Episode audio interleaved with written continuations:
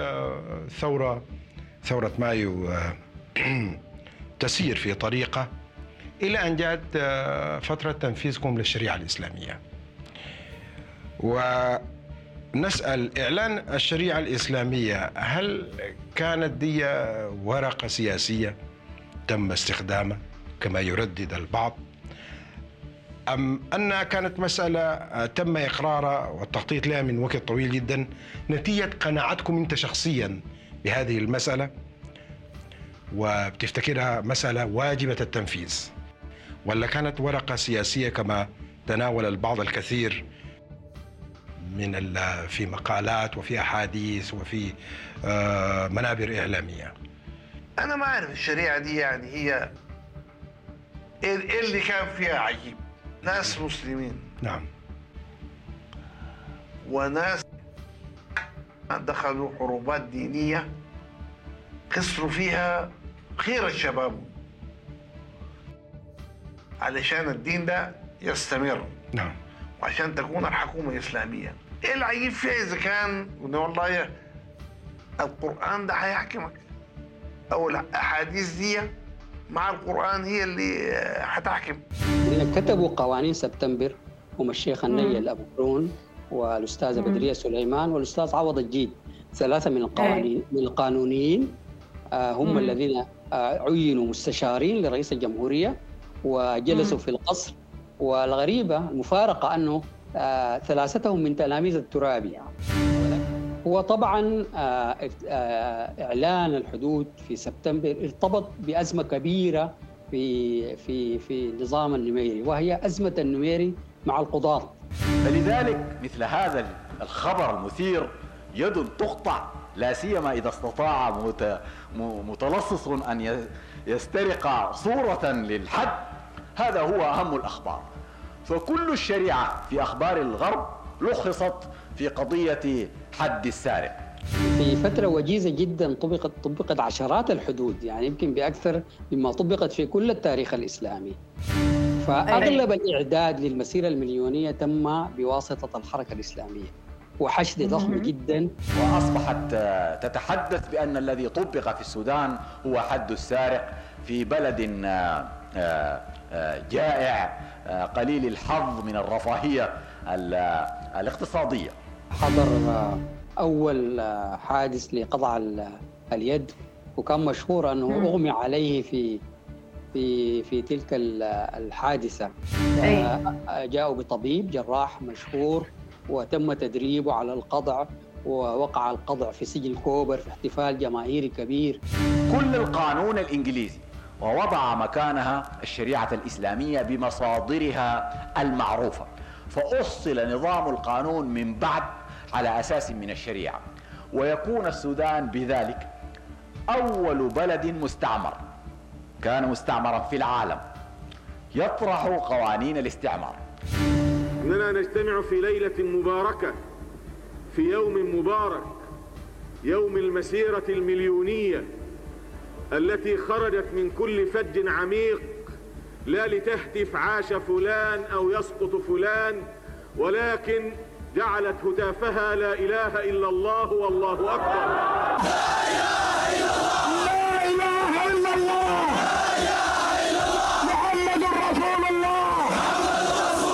أربعون عاما مرت على ذكرى قرارات الرئيس السوداني الراحل جعفر نميري بتطبيق قوانين سبتمبر عام 1983 وهي القوانين التي قام بموجبها بإعلان تطبيق الشريعة الإسلامية ومنها القوانين الجنائية أو ما يعرف بالحدود الشرعية بتطبيق حد السرقة بقطع اليد اليمنى وتطبيق حد الحرابة بقطع اليد اليمنى مع القدم اليسرى وكذلك حد الزنا الرجم والجلد حدا لشاربي الخمور والقتل بتهمة الردة.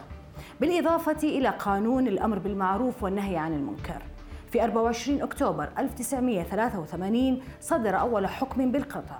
وقالت وكالة السودان للأنباء أن محكمة قضت بقطع اليد اليمنى والرجل اليسرى لأحد الأشخاص بعد إدانته بالسطو على محل للأدوات الكهربائية والكاميرات في الخرطوم. وقضت محكمة أخرى بقطع يد أحد اللصوص. وفي العام 1984 دعا النميري إلى مسيرة مليونية. احتفالا بالذكرى الأولى للإعلان عن تطبيق الشريعة. نظمها حسن الترابي زعيم الحركة الإسلامية في السودان. دعا إليها عددا من رموز وقيادات الحركة الإسلامية من بينهم يوسف القرضاوي ومحمد غ... والشيخ محمد الغزالي وصلاح أبو إسماعيل لمنح التجربة قوة شعبية وجماهيرية. عبرت قوانين سبتمبر محطات مختلفة فبعد تولي الصادق المهدي الحكم عقب انهيار حكم النميري عام 1985 سعى إلى تجميد تلك القوانين إلا أن الجبهة القومية الإسلامية بزعامة حسن الترابي تمسكت بتلك القوانين. في العام 1989 انقلبت الجبهة الإسلامية القومية على الحكومة الائتلافية التي ترأسها المهدي واتخذت العميد وقتها عمر البشير زعيما للانقلاب. والقائد الفعلي هو حسن الترابي.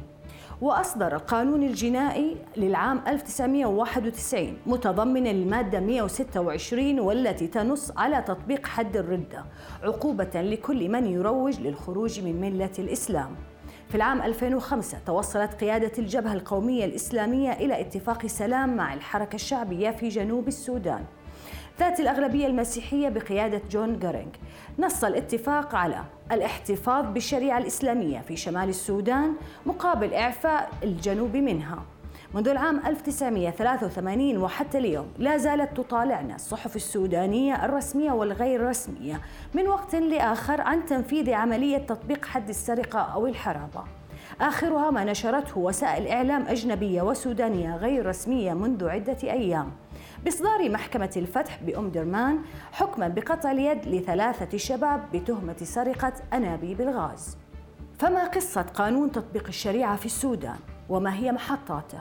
ومن ساهم في صياغته وتنفيذه؟ أنا هدى الصالح وهذا برنامج جماعات. لمناقشة هذا الموضوع يشارك معنا السياسي السوداني المخضرم المحبوب عبد السلام وهو أحد المقربين من حسن الترابي زعيم الحركة الإسلامية في السودان قبل أن يطالبه باعتزال السياسة ودعم الحركة الإسلامية ووصولها إلى الحكم قبل أن يغير رأيه تماما. حياك الله معنا أستاذ. مرحبا بكم. اسمح لي أبدأ معك أستاذ محبوب وأسألك بداية آه شو السياقات التي ظهرت معها قوانين آه، سبتمبر التي عرفت قوانين آه، بقوانين سبتمبر؟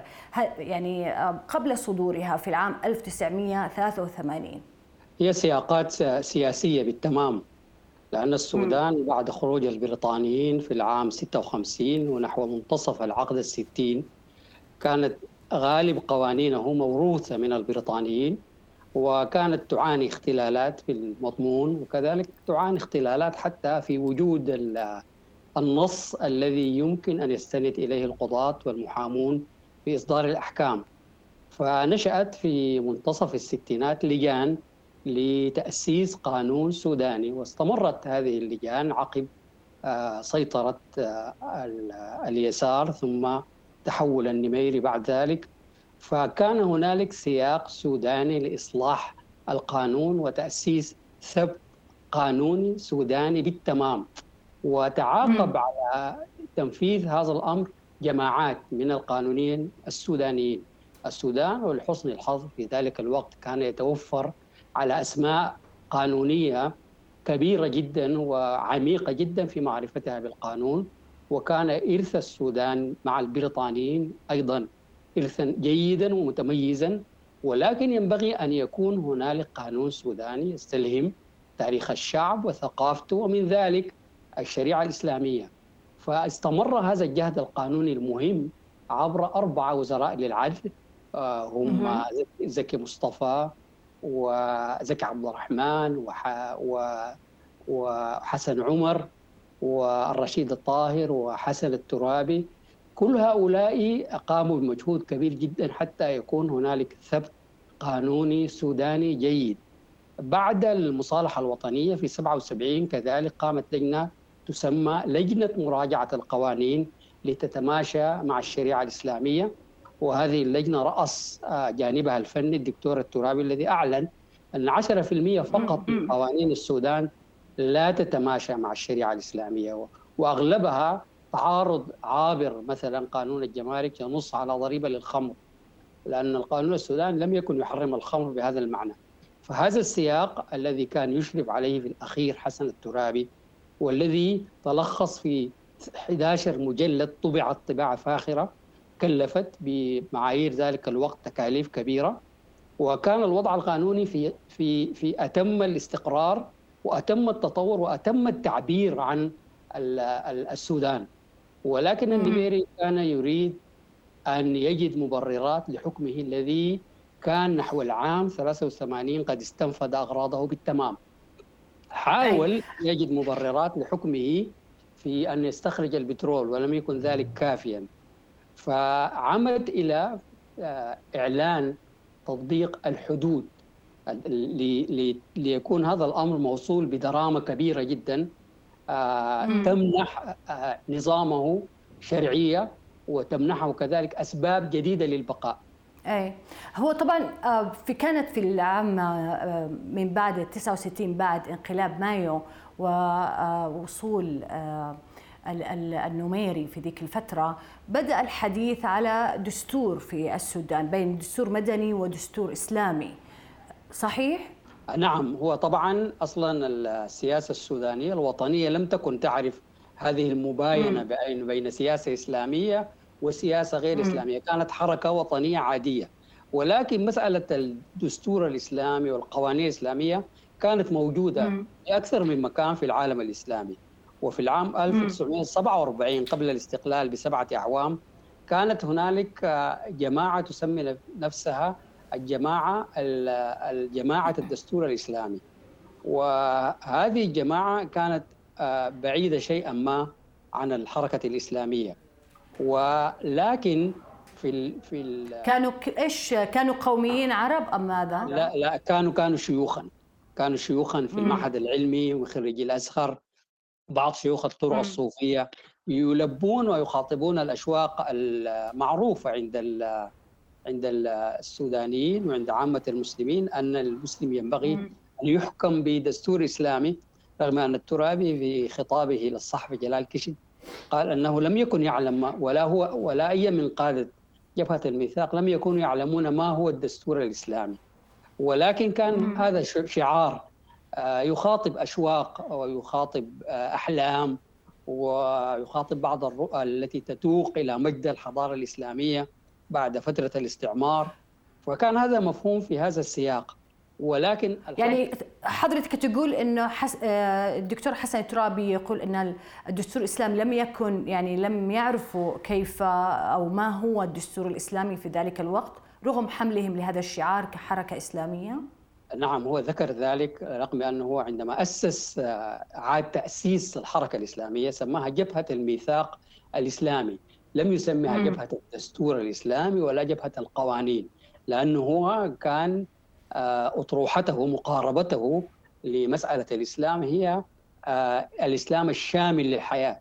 أن يجدد الاقتصاد بالإسلام وأن يجدد السياسة بالإسلام ويجدد التعليم ويجدد الإعلام ويجدد الجهاد وجدد الجيش. كل أوجه الحياة المعاصرة كان يريد أن أن تتجدد باسم الإسلام. فلذلك مساله أن يكون دستور إسلامي أو قانون إسلامي أو حدود إسلامية هذه لم تكن تسع فكرته.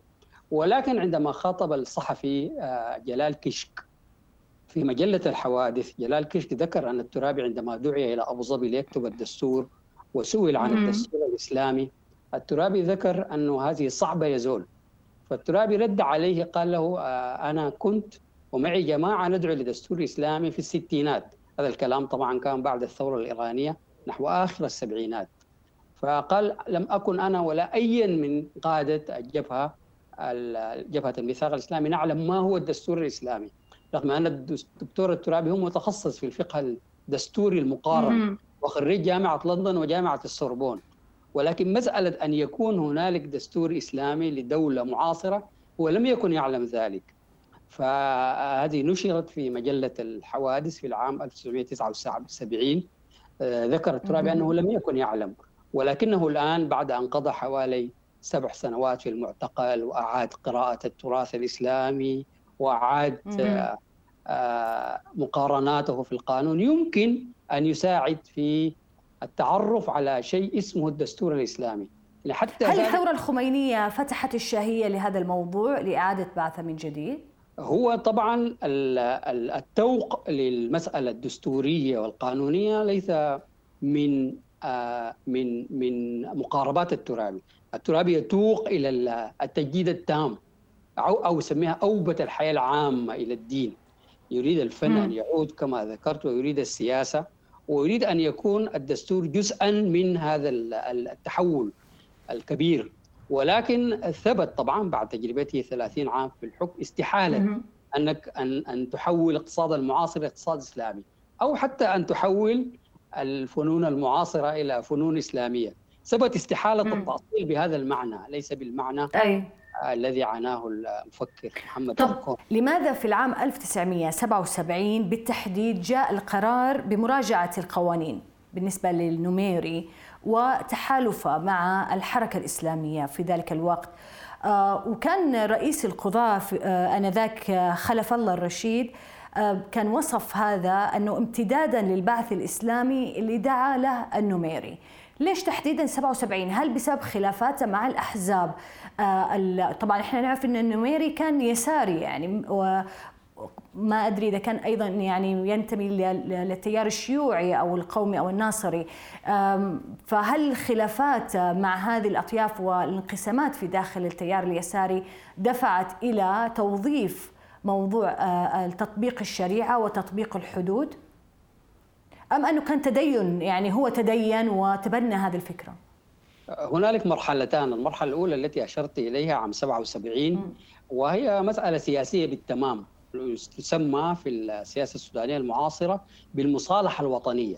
كانت هنالك أحزاب يمينية تقود معارضه ضد النميري. النميري تخلى عن الشيوعية في العام 1971 أو 1972 بسقوط انقلاب هاشم العطا الشيوعي واتجه السياسة السودانية الخارجية اتجهت كلها إلى المعسكر الغربي. تعلمين أن ذلك كان أيام الحرب الباردة. في هذا السياق ظلت الأحزاب اليمينية تعارضه حتى بعد أن قضى على الحزب الشيوعي وانقلب عليه. لكن في العام 77 قام النميري في بحثه عن أسباب تجديد بقاء نظامه بلقاء خطير جدا في السياسة السودانية وهو مقابلة زعيم المعارضة السيد الصادق المهدي سرا في بورسودان ثم أعلن عن ذلك ثم أفرج عن المعتقلين جميعا بما فيهم حسن الترابي. للمناسبة الجبهة الوطنية كانت تضم آه، جبهة الميثاق الإسلامي وتضم الحزب الاتحادي الديمقراطي بزعامة الشريف الهندي وتضم حزب الأمة بزعامة الإمام الصادق المهدي. كان لم يكن إماما آنذاك. آه هذه الأحزاب الثلاثة صالحها النميري في يوليو 1977 بعد عام واحد من حدث الغزو الذي قامت به الجبهة الوطنية غزة الخرطوم في 2 يوليو 76 ثم في عام 1977 صالحها النميري. في عام واحد تحولت السياسة السودانية أو سياسة نظام جعفر النميري بالكامل. وهذا كان معروف طبعا عن طبيعة الصراعات السودانية أنها لا تحتمل البقاء طويلا يجنح للسلم. إذا سالت دماؤها يجنح للسلم. فجنحوا للسلم عام 77 وكان في محاولة منه أن يقدم هدايا لهذه الجماعات السياسية الجديدة. قدم للصادق المهدي هدية هي أنه ستكون هنالك انتخابات عامة في كل البلاد وعندئذ سيتاح للصادق الصادق المهدي أن يترشح وأن يكون رئيس وزراء. وقدم هدية للتيار الإسلامي بأن كون له لجنة مراجعة القوانين لتتماشى مع الشريعة الإسلامية. حتى في هذه المرحلة كانت الحركة الإسلامية بقيادة الترابي تعلم أنه التحول الفوري الثوري للقانون السوداني ليطبق الحدود ويحرم الخمور ويخرج على السياق العام في العلاقات الدولية كانت تعلم أنه غير ممكن. ولذلك من الاجتهادات الطريفة التي قدمها الترابي للجنة أن الخمر ليس حدا بإمكان من يشرب الخمر أن يعاقبه القاضي بالسجن. وآثار هذا ضجة كبيرة في اللجنة ولكنه هذا هذا في آخر حياته أم لا لا, لا لا لا لا لا. هذا في عام 1976 أنت تسألينني عن لجنة مم. مراجعة القوانين لتتماشى مع الشريعة الإسلامية. هذه اللجنة آه، تكونت في تلك الفترة وفي تلك الفترة ظهرت اجتهادات التراب التي نسميها تقدمية فانذاك يعني. فأعطى للقاضي خيار أن آه، يلجأ إلى السجن بدلا من الجلد لأن الجلد في في دون أن يعبر عن ذلك لم يكن يناسب الأعراف المعاصرة في العقوبات أو فلسفة القانون العام المعاصر. لم يكن ذلك مناسبا. فأعطى الغادي هذا الخيار وهذا اثار جدل. هذه مرحلة مرحلة مراجعة القوانين لتتماشى مع الشريعة الإسلامية. وذكرت لك أن الترابي ذكر أن 10% فقط من قوانين السودان. لم يكن يريد أن يجعل من مسألة القوانين دراما للتحول الإسلامي. كان يريد أن تكون في السياق المعروف الهادي البطيء العميق العلمي الذي قامت عليه لجان ضخمة من كبار إيش إيش اللي تغير بعد كذا؟ اللي, اللي تغير في عام 83 بين 77 و 83 طبعا بضع اعوام في هذه الأعوام مم. فقد النميري مبررات بقاء نظامه ف آه، بالنسبة لموقف الترابي من موضوع تطبيق الشريعة وتطبيق الحدود، إيش اللي تغير هذه الخمس خمس سنوات؟ هل هي البراغماتية السياسية آه، يعني تم استخدام موضوع تطبيق الشريعة آه، بأغراض سياسية؟ هذا سؤال مهم، الذي لجأ للشريعة مم. بتلك الطريقة الدرامية هو النميري وليس الترابي. ولكن لكن في تحالف كان بين تحالف كبير ومهم وتولى عدة مناصب في عهد النميري وزير عدل أتوقع. كنت سأشرح لك ذلك. الترابي كان وزيرا للعدل إلى حين تكوين اللجنة التي عهد إليها بمراجعة القوانين وإنزال قوانين الحدود. آه، أخذ الترابي من منصبه عفي من منصب وزير العدل والنائب العام وتحول إلى مستشار إلى القصر وقام النميري بتأسيس لجنة من ثلاثة قانونيين معروفين. الشيخ النيل أبو قرون ينتمي إلى جماعة دينية كبيرة وزملائه بدرية سليمان هذه معروفة في الصياغات القانونية والأستاذ عوض الجيد. وكان همه الكبير أن لا ينسب هذا الفضل وهذه الدراما الضخمة أن لا تنسب إلى الحركة الإسلامية. فلذلك أبعده من هذا المكان. ولكن الحركة الإسلامية كانت تتوفر على براغماتية كما ذكرتي فأيدت النميري في ذلك. وفي مرحلة كمان ثالثة هي مرحلة أبريل 84 التي أعفى فيها النميري معظم مساعديه وعهد بكل الوظائف الكبيرة إلى الحركة الإسلامية. فكان هذا تحول.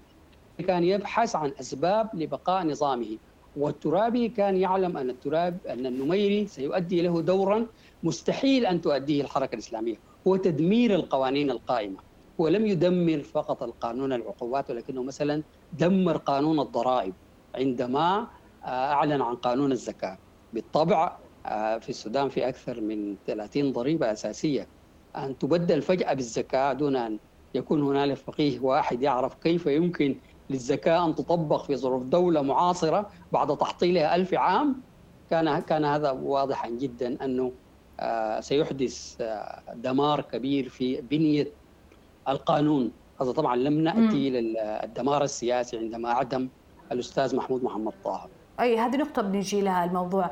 لكن استاذي قوانين سبتمبر هل كتبها؟ هل ساهم ترابي في كتابتها؟ أم كتب آخرون؟ هذا مشهور جدا في السياسة السودانية أن الذين كتبوا قوانين سبتمبر هم الشيخ النيل أبو برون والاستاذه بدرية سليمان والأستاذ عوض الجيد. ثلاثة من القوانين من القانونيين آه، هم الذين عينوا مستشارين لرئيس الجمهورية وجلسوا في القصر والغريبة المفارقه أنه آه، ثلاثتهم من تلاميذ الترابي ولكن نميري حذرهم تحذير واضح أن لا يقرب الترابي في هذه المسألة. حتى عندما كانوا يكتبون قانون الزكاة يواجهون مشاكل كبيرة في ذلك كانوا يلجؤون إلى الترابي في الأمسيات سرا يعني حتى لا تعلم به هل, هل ألم يكن الترابي هو اللي يبغى يعني ينحاز أو يبعد نفسه عن الصورة هذه بأنه آه، هو مؤيد لموضوع تطبيق الحدود الشرعية وهو كاتبها ومن صاغها وأشرف عليها؟ وطبعا بالنسبة للسودانيين أن كل تحول إسلامي قانوني بالضرورة سيرتبط بالترابي لأنه هو أشهر شخصية سياسية قانونية معنية بالشريعة وتدعو للشريعة منذ منتصف الستينات. فلذلك النميري كان واعيا لهذه المسألة فاخذه بعيدا. إلى القصر وعينه مستشارا وعين هذه اللجنة. والشيخ النيل أبو قرون رغم أنه وضح بصورة آه، كاملة في كتابه الإسلام والدولة أن كلمة حكم في الإسلام تعني الأحكام القضائية ولا تعني الحكم بالمعنى الذي تدعو له الحركات الإسلامية. ان الحكم إلا لله. وكان يعلم أن مهمتهم كانت محصورة في هذا الجانب. هي مهمتهم هي أن يكتبوا قوانين الحدود. والنميري نفسه أعلنها في ظهيرة نهار عندنا ساعة الذروة في الاستماع آه، للاسر السودانية. الساعة الثالثة ظهرا. فالنميري ألقى خطابا في الثالثة ظهرا قال فيه أننا نظرنا في كتاب الله ووجدنا الخمر محرمة. ونظرنا في القانون السوداني فوجدنا وجدناها حلالا ونظرنا في الزنا في كتاب الله فوجدناه محرما ونظرنا في قانون السودان فوجدناه حلالا ونظرنا أي في الردة فعمل خطاب شكله نفسه درامي جدا حتى يحفظ هذا الزخم. لكن لكن أستاذ أستاذ المحبوب إحنا أيضا آه، بالنسبة لموقف آه، الدكتور الترابي يعني هو جعفر النميري سياسي ويتولى السلطة في ذلك الوقت وبيبحث عن أي وسيلة لتثبيت أركان حكمه. لكن آه، موقف الترابي في موضوع آه، تطبيق الحدود الشرعية والاحتفالية المسيرة المليونية التي نظمها ودعا إليها عدد من الزعماء الإسلاميين هذه لا تشير إلى اعتراض أنه الترابي على هذه القوانين. لا لا لا هو لم يعترض هو أيدها بالكامل ودعمها بالكامل. وأنا ذكرت لك في الإجابة السابقة أن النميري قام بعمل كانوا يتمنون أن يحدث وأن يقوم شخص بإزالة القوانين القديمة التقليدية. نقول ليس لم تكن قديمة ولم تكن تقليدية ولكن كانت سودانية. والنميري لا يعبأ بأن يحطم ما أمامه فحطم لهم السياق القانوني القائم. وكانت تهدف كبير جدا أمامهم وأن يملوا هذا الفراغ. لا سيما أنهم لم يكونوا يتوفرون على القرار السياسي، القرار السياسي كان عن لجنة القصر.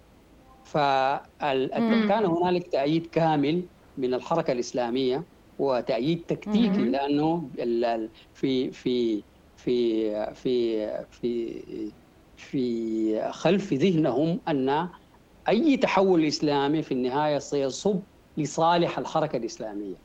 فلذلك أي. هم لم يؤيدوا القوانين فقط ولم يحتفلوا بعد عام. هم كذلك قبلوا أن يؤدوا البيعة للنميري وحاول الترابي أن يتدخل في صيغة البيعة. الترابي لم يكتب القوانين لكن كتب صيغة البيعة صيغة البيعة التي كتبها الترابي. كانت تلزم النميري بالشورى والعدل والاجتهاد في مصالح الأمة. وحاول الترابي أن يشرح معنى البيعة لأنها جاية من عقد البيع. أنك إذا أعطيت الوالي كل هذا يجب الوالي أن يعطيك العدل وأن يعطيك أن يجهد في مصالح الأمة وأن يعطيك الشورى. فكانت هنالك آه، مفارقة ذهنية ما نسميه ال state of mind بين حالة الحركة الإسلامية وحالة الترابي. الترابي وحالة النميري. النميري كما ذكرت يريد أن يثبت أركان حكمه. الحركة الإسلامية كانت تنظر للمستقبل أنها يمكن إذا أفسح لها أزيحت من من الطريق عوائق القوانين التقليدية فإنها قادرة على أن تثبت قوانينها. وهو ما حدث طبعا عند ائتلافه مع الصادق المهدي وهو موضوع أظننا سنأتي عليه. طب أستاذ أبغى أسألك من ناحية تنفيذ الأحكام هذه القطع وحد الحرابة إيش تذكر لي بهذا؟ مين الجهات اللي كانت معنية حتى تنفذ هذه الاحكام الحدود الشرعية؟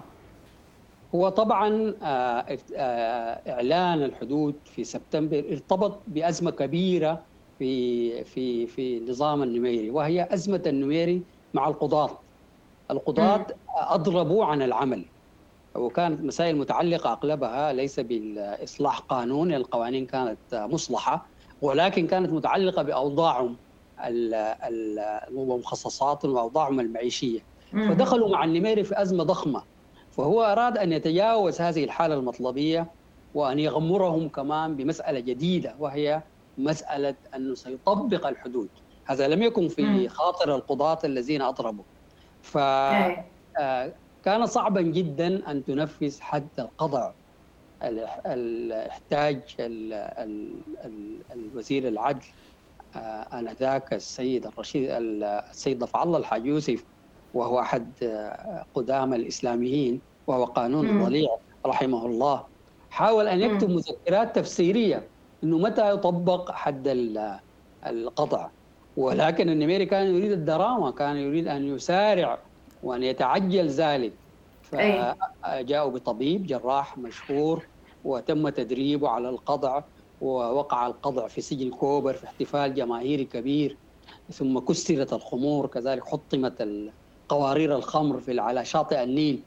فالدراما كلها كانت كانت مقصودة. وكذلك بعضهم كان يعتقد أن هنالك تحولا كبيرا قد حدث أن فعلا السودان قد آب إلى الإسلام وكان يسميه طبعا الدكتور منصور خالد يسميه العهد الغيهب العهد الذي تاهت فيه السياسة السودانية وتحولت إلى حال الشعوذه آه، في خطب النميري. بدعم بدعم من الحركة الإسلامية في السودان صحيح؟ نعم. أقول تحولت إلى غياهب آه، التاريخ أو آه، يعني إلى واقع مظلم بدعم أيضا وتأييد ونصرة الحركة الإسلامية. هو للمفارقة الحركة الإسلامية كانت تتوفر على طاقم قيادي اغلبه أو لم يكن كله قد درس في الغرب وعلى معرفة كبيرة بالسياسة الغربية وبالسياسة الدولية وكان يدير آه، سياسة تقليدية تقريبا يعني تحتاج أن تفحصها جيدا لتعرف أين الإسلام في هذه المواقف. وكان واضح أنهم جماعة تسعى لكسب السلطة السياسية بتحولات اجتماعية آه، تدين وسط الشباب وسط الشابات أو كذا. ولكن لم يكن الموضوع الحركة الإسلامية هو تطبيق الحدود. هذه المسألة في سياقها التاريخي هو كان بحث النميري عن مبررات لأسباب بقاء لكن لكن استاذي فاضل موضوع تطبيق الحدود الشرعية أو تطبيق الشريعة هو هذا الشعار يعني الرئيسي لدى الحركة الإسلامية سواء في السودان وغير السودان يعني. الإسلام هو الحل تطبيق الشريعة الإسلامية تطبيق الحدود الشرعية.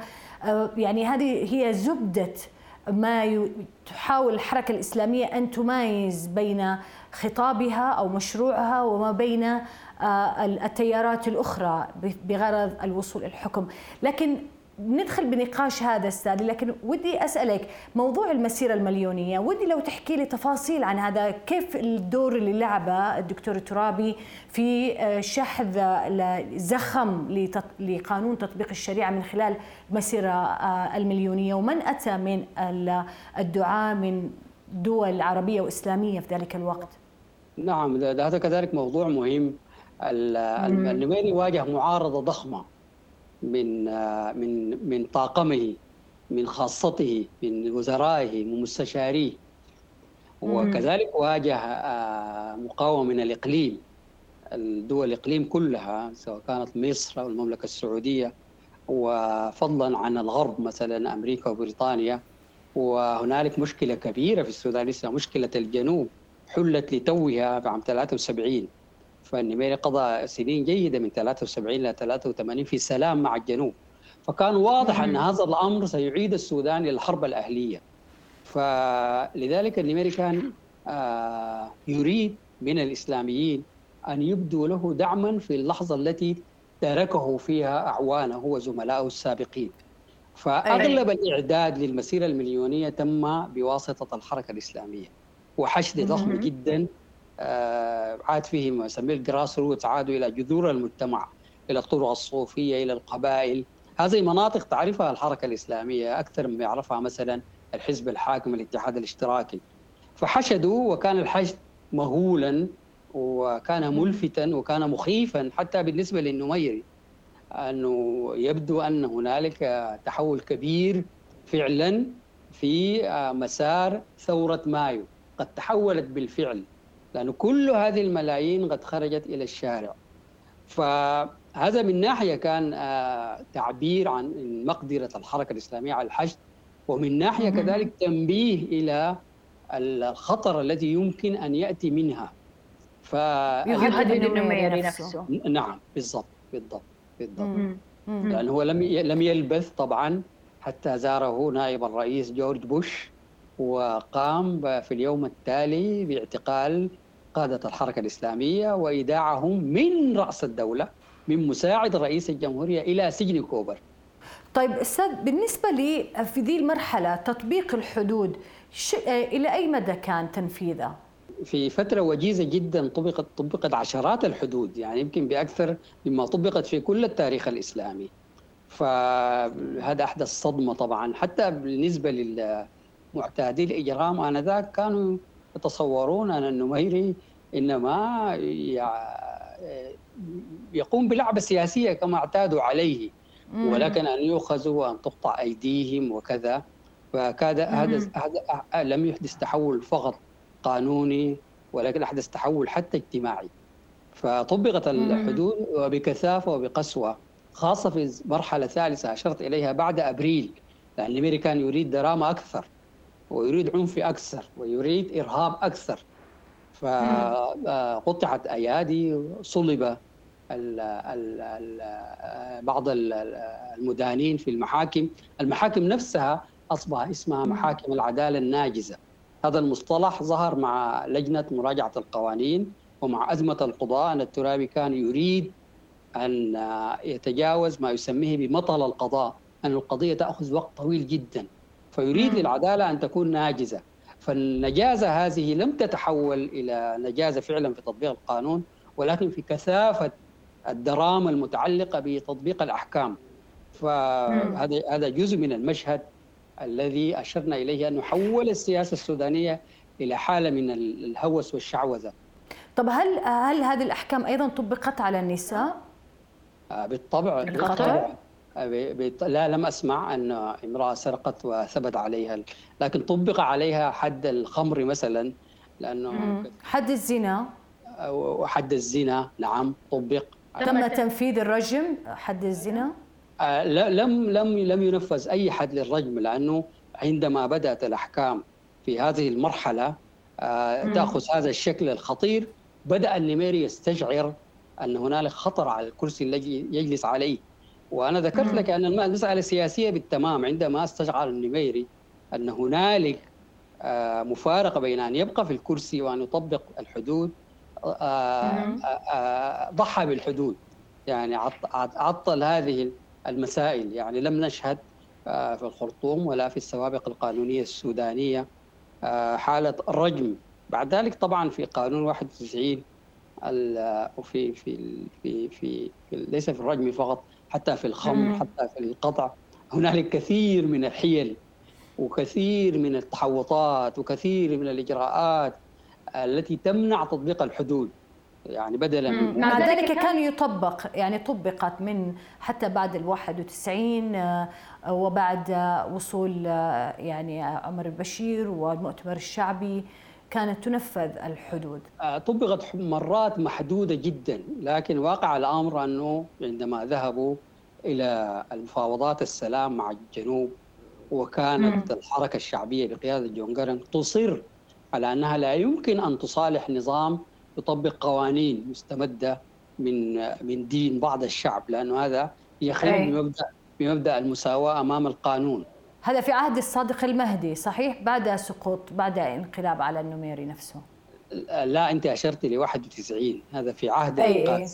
أي في عهد الإنقاذ آه، طبقت الحدود بمحدودية شديدة جدا لأنه كانوا يخشون الرأي العام العالمي والمحلي. وكانوا يعلمون ردود الأفعال فلذلك أنا دائما ما أشير إلى انه حركة إسلامية مثل الحركه السودانية كان ينبغي أن تكون مقاربتها لمسألة القانون الإسلامي مختلفة أن تعلم أن القانون الإسلامي يمضي مع سياقات القانون العام. القانون العام ليس ثابتا تغيرا لأن المجتمعات متغيرة. الأحكام صحيح. الأحكام التي جاءت في القرآن كلها جاءت في سياقات تاريخية وظرفية. ما من حكم من أحكام الإسلام إلا وله أصل في أعراف الجاهلية في التوراة في قانون حمورابي حمورابي. لا بد أن يكون له أصل القرآن. لم يبدع حكما دون أن تكون له أصول. فكان هو تعديل للأوضاع وكانت تدرجا. كان ينبغي أن نصل إلى نتيجة انه الأحكام وسياقاتها التاريخية هي التي تحكمها. وأن القانون صحيح. يتماشى مع القانون العام متغير لأن المجتمع متغير. أستاذ أبي أسألك لو آه، هل كان يعني آه، تم تهيئه اطباء أم هو طبيب واحد آه، لتنفيذ أحكام القطع؟ أو وكانت هل كانت فقط في الخرطوم أم كان في تنفيذ في ولايات ومدن أخرى في السودان؟ هو كان يحتاج طبعا لطبيب واحد يدرب الآخرين على طبيب لا يحتاج أن يقوم بالعملية هذه يقوم بها من هم دونه في الحقل الطبي. فهذا هذا الطبيب درب بعض الناس آه، وهم دربوا بعض الناس في الولايات فنفذت أحكام القضاء بهذه الطريقة. التي حاولت أن تكون رفيقة لكن في النهاية أن الشخص سيفقد يده كما آه، ذكر الدكتور يوم كرن في نقاشه مع علي عثمان أنه لا يريد أن يقطع يد مواطنه لأنه يريد لمواطنه أن يعود ويعمل من جديد لا يريد أن يجعله عالة مدى الحياة كما كان في الأعراف التوراتية. إيش أصبح مصيرهم اليوم أستاذ محبوب؟ من, من نفذت في أحكام. من من تم تنفيذ أحكام القطع؟ إيش موقعهم اليوم؟ إيش مصيرهم اليوم؟ وفي ذلك الوقت يعني من خلال مشاهداتك هم كونوا جماعة أشبه بالرابطة أو النقابه وظلوا يتواصلون وظلوا يتواصلون كذلك مع المنظمات الدولية وظلوا يطالبون آه، برد الاعتبار وبإعادة الحقوق وهذا كان الفترة الديمقراطية الثالثة من آه، متى تقريبا؟ آه، هي طبعا من 85 إلى 89 وحتى بعد الإنغاز واصلوا كذلك ولكن لم يكن المناخ العام يسمح لهم إيش كانت مطالبهم؟ أطراف صناعية أم ماذا؟ إيش؟ طبعا طبعا أطراف صناعية، تعويض مادي، تعويض معنوي، آه، كانوا كمن أخذ على حين غرة وهم أغلبهم بسيطين يعني أقول لهم من أكبر العوار في هذه القوانين أنها لا تقطع اليد في الحق العام في إذا أخذت مال عام إذا اختلست الملايين من الشركة أو من الوزارة التي تعملين فيها لا تقطع اليد لأن هنالك شبهة أن لك حق في هذا المال. فالفساد الذي يدور في العالم كله ويدور في المال العام لا تعني هذه القوانين. هذه القوانين خارج سياق التاريخ بالكامل. القطع يقع على آه، على على جنات بسيطين. لم ينالوا الحظ من العلم ولا تدريب ولا آه، فيما يتعلق بالجهة القضائية التي تصدر الأحكام القضائية هذه هل كانوا من نفس آه، جماعة آه، الإخوان المسلمين اللي كانت توقع الأحكام تطبيق الحدود الشرعية؟ آه، أنا أشرت إلى أن هنالك محاكم تأسست اسمها محاكم العدالة الناجزة. الناجزة. وهذه المحاكم كان فيها عدد من أفراد الحركة الإسلامية القضاة وكان في عدد من رموز الطرق الصوفية المعروفة. ومحاكم العدالة الناجزة هذه هي حدث فيها أكبر فوضى قانونية ممكنة. لذلك أيما قانوني محترم آه، قل ما يكون يستطيع أن يواصل مثلا آه، حافظ الشيخ الزاكي عميد كلية القانون وهو من كبار الإسلاميين استقال من منصب قاضي الاستئناف الأعلى محكمة الاستئناف. ضفع الله الحاج يوسف وزير العدل نفسه رئيس القضاء معذرة. رئيس القضاء نفسه كان معترضا وترك هذه المهمة. فحدث تحول في أبريل أنه تطبيق القوانين عبر محاكم العدالة الناجزة كان في فوضى. كانت هنالك كذلك فوضى أخرى متعلقة ما يسمى القانون الشروع في الزنا. وأيما رجل وامرأة يتم القبض عليهما في شوارع الخرطوم. آه، يطبق عليهم هذا القانون أن هنالك شبهة شروع في الزنا وكان أغلب الأسر التي تحتاج أن تخرج آه، تزود نفسها بوثيقة الزواج القسيم اثبات الزواج. أيوه. تزود نفسها بهذه الوثيقة فلا يسمح لك بالتنزه مع زوجتك لأنك أنت معرض لأن فكانت هنالك فوضى بالفعل. في مرحله إيش العقوبة في اشتباه الزنا مثلا هذا إذا كان اثنين ماشيين؟ نفسها الرجم؟ الرجم؟ أو لا لا هو الشروع في الزنا غير إثبات الزنا أسوأ ما فيها هو التشهير لأنه هذه المحاكم تصور وتعلن و... و... وتكتب الأسماء في الصحف. فكان هذا بعض من الدراما لكن يقع على الأسر والأسماء.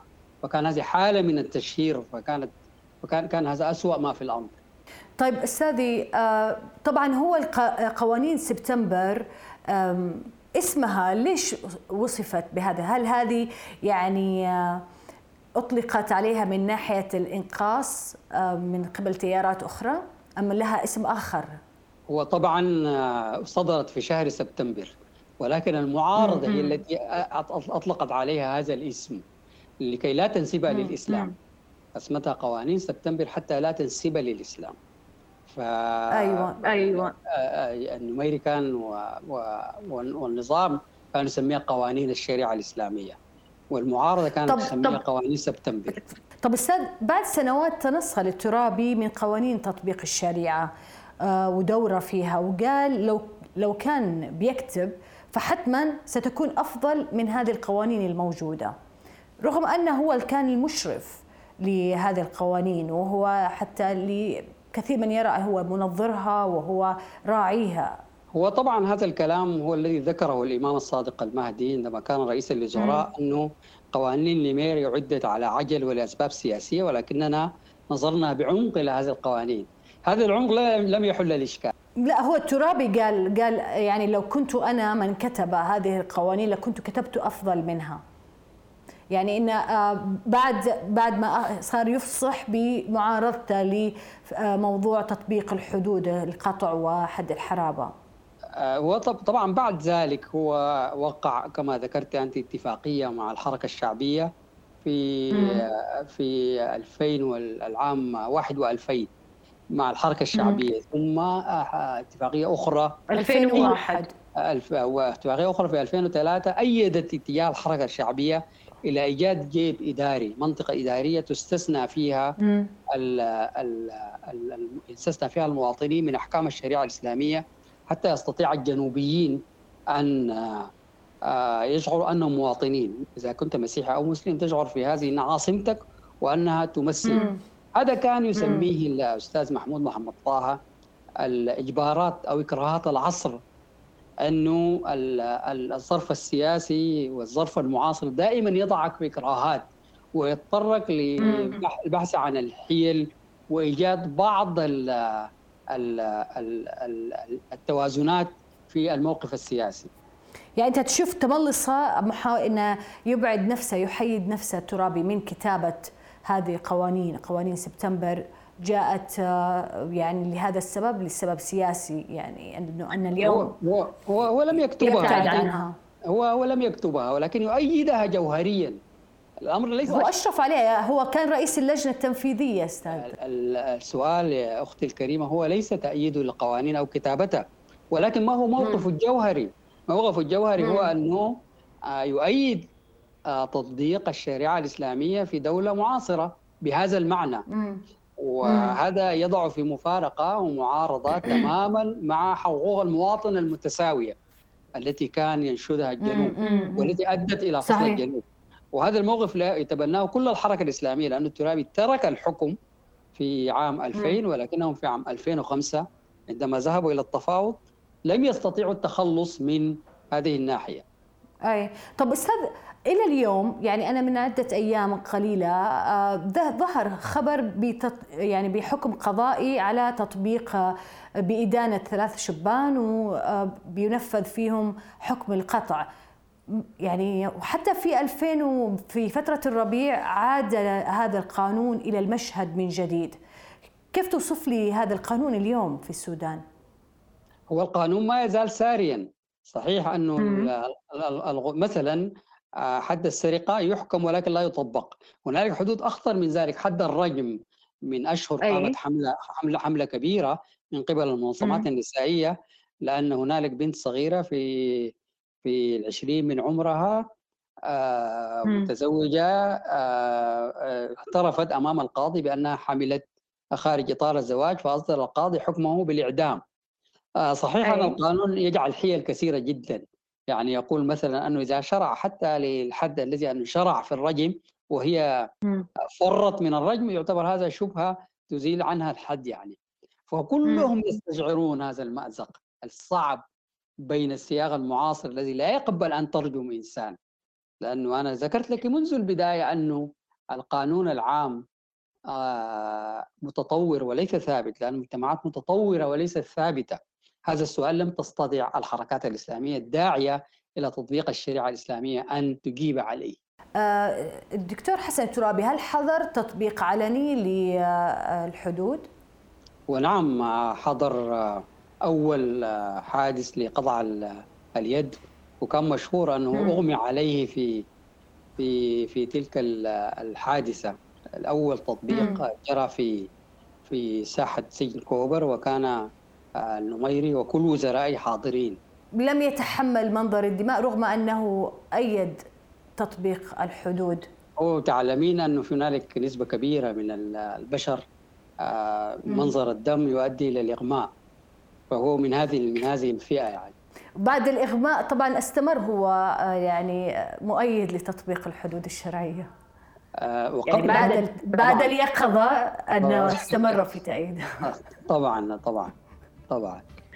طب اسمح لي الله يسلمك أستاذ محبوب إحنا نوقف آه، حديثنا إلى هنا في هذا الجزء الأول ونتابع باقي المحاور آه، وباقي نقاط وبنود قوانين سبتمبر اللي شملت أيضا إضافة تطبيق الشريعة كان موضوع الجهاد وموضوع الزكاة وكان أيضا هناك آه، نظام الأمر بالمعروف والنهي عن المنكر والتحولات اللي صارت في هذا القانون يعني ما بين يعني تارة يتم تصعيدها سياسيا وتارة أخرى يتم يعني آه، مثل ما نقول تهدئته وعدم.